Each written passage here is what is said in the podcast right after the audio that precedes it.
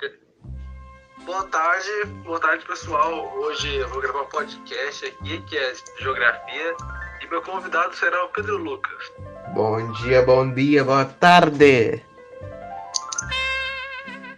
Nesse podcast nós iremos falar sobre duas coisas em si principais. A primeira, a origem do planeta Terra, que é como começou, para a gente poder falar sobre geografia e tudo isso, temos que também explicar sobre o planeta Terra.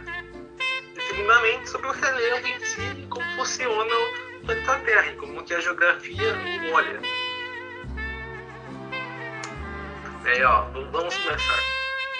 Primeiramente, vamos começar pelo planeta Terra em si, que no início era apenas uma grande massa quente de magma e que até agora não tinha nenhuma vida. É, magma, pedra e você tinha tudo isso aí do universo. Foi, logicamente não tinha como ter vida, né, o negócio. O negócio era uma pedra densa de magma. E com as alterações de temperatura que aquilo foi criando, uma atmosfera, diferenciamento de gases, etc. Que nem um bom exemplo disso aqui que tem na mochila da escola é a estrutura do nosso planeta, que tem a crosta, que é onde nós vivemos, tem o manto, que cobre a crosta, tem o núcleo externo líquido, que é a parte do magma, que é bem mais dura isso aí. Tem o externo, tem o externo líquido, que já falei de novo, e tem o interno sólido, que é o magma em si dentro do nosso planeta Terra, que se um dia ele, provavelmente tomara que nunca chegue, se ele acabar, se ele esfriar, nosso planeta Terra morre. Porque é isso que mantém ele vivo em si, que é o magma que temos dentro do nosso planeta. Sim, o núcleo. Esse núcleo, rapidinho, pergunta trick, você sabe pra que ele serve? O núcleo, ele é um grande imã. Tem vários metais, coisas assim, magnéticas girando, e ele cria uma proteção magnética em volta da Terra, que meio que desvia as tempestades solares do Sol, porque ele joga um vapor, um negócio de radiação na Terra. Esse magnetismo, ele empurra isso pro lado e mantém a atmosfera viva, o que não acontece em Marte. Marte pode até começar a criar uma atmosfera, mas quando começar a criar aquela atmosfera, por conta que tudo de Marte é frio e não tem magnetismo, essa tempestade solar varre a atmosfera de Marte.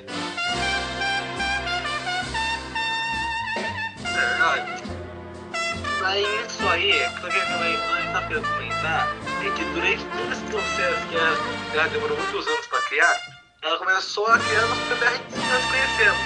Que onde começou a criar a flora pro início da vida e depois a fauna. E como eu posso também falar uma coisa também, eu sou o próprio relevo em si. Porque no planeta Terra em si não tem o tamanho de relevo igual ao outro. Não é tudo reto, não é super plano. Não. Tá plano. Minecraft.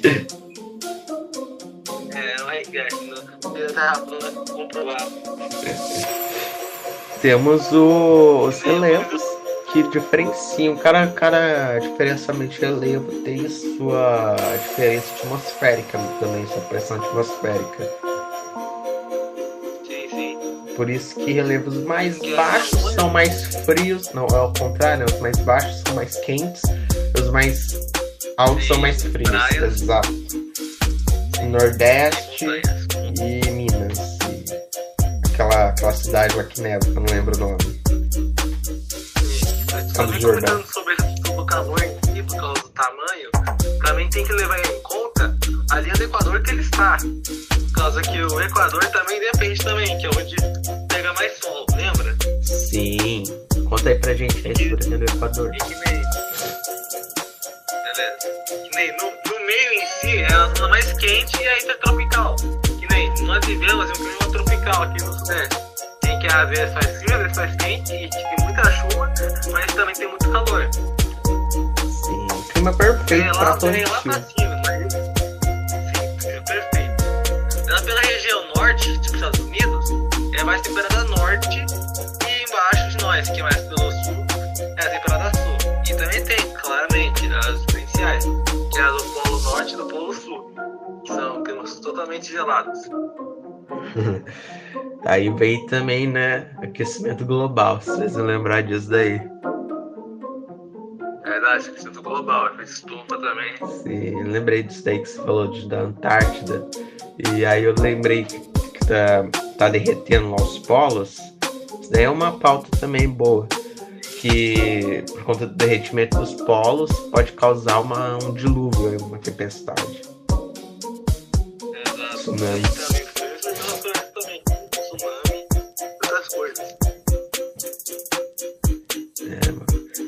Também não posso tirar de longe também que o mapa em si que as pessoas utilizam em geografia, é a latitude e a longitude. Certo. Em que a longitude passa em um ponto na direção dos polos, enquanto a latitude elas são retas paralelas, são imaginárias. Vocês entenderam? Consigo entender, sim. Sim, que nem a linha, que nem quando chega na linha do Equador, a latitude é zero. Daí essas linhas também, essas linhas têm que ser interessantes também, são utilizadas para os geográficos como onde que vão localizar certo assunto. Que nem se falar que tá certo múltiplo, latitude 127.000 estudo o cara que conhece de geografia, ele vai encontrar exatamente o local que você falou, apenas fazendo, eu não sei, eu acho que talvez seja um computador ou ele calculando o mapa em si. Deve ter um mapa, pelo menos. Mano, você tava falando disso daí, eu acabei lembrando uma parada que não tem nada a ver, era o Dr. Stone, que tem Tem uma parte onde, por conta da diferença de tempo, né, a geografia do planeta mudou. Aí tem... É verdade. Isso daí... Só mesmo lembrar o negócio. Não tem nada a ver com a pauta. Vamos voltar. Tem uma coisa também que eu acho que seria importante comentar, e que já comentei no podcast do Lucas, que também vale a pena ver, é a globalização em si, que é o ser humano em si, no total. Que a globalização foi criada pelo ser humano em si, foi apresentada pelo ser humano. E que desde o início, que o ser humano apenas bateu duas pedras, apenas afiou uma primeira lança, descobriu como desenhar na parede, começou a surgir a humanidade, e que com isso também surgiu a globalização. Exato. Mas a globalização, principalmente, ela é a diferença de cultura, porque isso daí é civilização. A diferença da globalização para civilizações é que a globalização é o conjunto de civilizações que se juntam para começarem a divulgar-se, aumentar. Ai, desculpa. Depois. Mas o que você falou? Que nem outra coisa que eu importante comentar também, que é a da globalização, é que cada país tem suas regras, pode dizer. Que nem tem um país que ainda funciona com reinos e outros que agora são presidentes, que nem o nosso, que é o nosso grande presidente Bolsonaro. Meu, saudade de Dom Pedro, hein? Saudade de Dom Pedro. Segundo era da hora. Muito top, cara. Não, uma curiosidade também. Você sabia que durante o período de Dom Pedro II, o Brasil era considerado o segundo maior exército da Marinha? Sim, mano, ele era a segunda potência mundial, em 1800 e bolinha. Exato. No século XIX, o Brasil era o top. Mas aí, infelizmente... Agora quando a gente compara com hoje em dia, estão pedindo pra nós usar cloroquina. Verdade. O que mais voltando a falar sobre a globalização lá, que essa diferença cultural e tudo mais, e desenvolvimento de tecnologia e pá. A gente cria desigualdade social. É enorme, enorme. Mano, quer comentar sobre as desigualdades? Ah, pode ser. O Brasil em si, a população brasileira, e uma desigualdade social, pois o Brasil tinha uma ideia muito boa, que era juntar todas as etnias em um só lugar. É, embriaguez cultural, coisa assim. Sim, sim. Que nem... Colocou, teve a perna porque tiraram os negros na escravidão, tiraram eles da escravidão, mas mesmo assim, ele ainda tem negro que sofre por causa disso, por causa que ele não tem dinheiro e que a família dele, até os passados, não tinham finanças para poder conseguir um emprego e dinheiro para trabalhar. Uma dívida histórica que não tem como a gente pagar, por conta que todos esses anos os negros eram escravos e tudo mais, velho. Tanto que no Brasil, depois que Dom Pedro II ia tentar, voltamos ao Dom Pedro II ia tentar introduzir os negros na sociedade, só que ele não conseguiu, por conta que deu essa polêmica que ele tirou a escravidão. Ele tirou essa escravidão do país, todo mundo se revoltou e tirou ele do poder. E o que aconteceu? Algumas cidades que eram tipicamente negras acabaram sendo embranquecidas pela sociedade. Por exemplo, tem um lugar lá que eu não me lembro o nome, mas eles colocaram pro Japão, mas era uma cidade negra. Eu andei no Japão, velho, e também nos outros países. Eu sei comentar também sobre problemas da globalização em si, que pode ser comentar da economia. Que nem o Brasil perdeu a maioria do óleo para a China.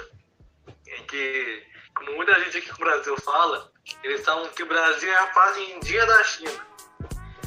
É. Que por a China ela tem muito mão de obra e muito dinheiro, ela compra as coisas aqui do Brasil e que nós compramos pouco tempo. Nem o óleo em si, que nós tínhamos em grande escala, e também outros recursos, e tem todos os recursos, etc. Que os Estados Unidos, houve aquela também que eu acho que você comentou lá no seu, que pelo que foi a mesma que você tinha comentado no seu? Sobre o quê? A escassez dos Estados Unidos. Ah, escassez de combustível fóssil, escassez de petróleo. Então, falta de gasolina lá. E o próprio Lucas tem comentado esse podcast dele, se você quiser ver, professor. É que é isso aí, cara, a globalização em si define por país, talvez, pode te falar. Por causa que cada país tem seu jeito de ser. Por mais que tenha nesse país também, tem região do país. Mas em si é isso. Para que a grande diferença entre cada país é só aí, é a sua etnia, sua economia, sua localização, sua região. Total, mano. E nem todos somos iguais. Sim, e também por conta disso tudo aí, temos o racismo, que é a criação também da parte da globalização. A China, hoje em dia, eu tava acompanhando, velho, e eu não gosto do governo chinês, né? Mas não vou ser um racista contra o povo não tem nada a ver com isso. Mas o pessoal dos Estados Unidos pirou, os caras tá indo em Chinatown espancar gente por conta do Covid. Eu fiquei tipo, mano, vocês são autistas. Quer dizer, vocês têm problema mental. Vocês me lembraram no documentário que eu vi do Netflix, que a China comprou uma empresa de carros antiga nos Estados Unidos. Que eles falaram que a sua diferença, que eles queriam unir em si os chineses com os Estados Unidos. Só que se você perceber, sempre é uma realidade. Porque as pessoas falam que os americanos eles são muito lentos, que as mulheres são muito gordas e devagares. Então, que assim, a China em si, você vê, ela é muito rígida. Mano, é um absurdo. É um Big Brother, velho, lá. É Big Brother no caso do filme, não do BBB. No casamento, você casa em apenas 5 minutos aonde você trabalha. Sim, não, mas é que a China é tipo um Big Brother, aquele filme lá, né, mesmo, o Big Brother, tem câmera em tudo que é canto, os caras assistem você quase 24 horas, mano. Sim, sim. É muito rigoroso o lugar. Tem muita censura também. Censura em caso também, tem um caso lá que teve censura em jogos. Teve um jogo lá que fez uma pequena crítica ao governo chinês, mas foi uma crítica assim, que estava escondida em forma de easter egg. E os caras encontraram e já baniram. E aí a Steam tentou colocar o jogo, né? E a China falou, se você tirar o jogo... Se você colocar o jogo na Steam, você tá fora da China. A gente não vai mais abrir as portas pra Steam. Aí eles tiveram que, infelizmente, por na chantagem, tirar o jogo da plataforma. Cara, é gracioso também as políticas que põem no país. Sim, e muito... Eu acho que no geral, acho que nós já explicamos sobre globalização, ou você quer adicionar alguma coisa? Acho que não, acho que já tá bom pra nós. Já deu uns 16 minutos de podcast. Se você quiser, pode acrescentar mais alguma coisa. Eu não tenho muito o que acrescentar mais. Ah, cara, eu acho que não tem mais pra acrescentar mais. Eu acho que, em resumo, que nós aprendemos na campanha em si, eu acho que a gente já falou tudo já. Sim, mano. Então, eu queria agradecer a todos vocês aí por estarem ouvindo o nosso podcast. Muito obrigado. Pedro, professor, nós vamos ter uma nota boa. Os D10, por favor. Os D10, professor, os D10. Mãozinho orando. Mãozinho oraninho. A menor. Nos D10, Fabiano. X10. Mas é isso aí, tchau.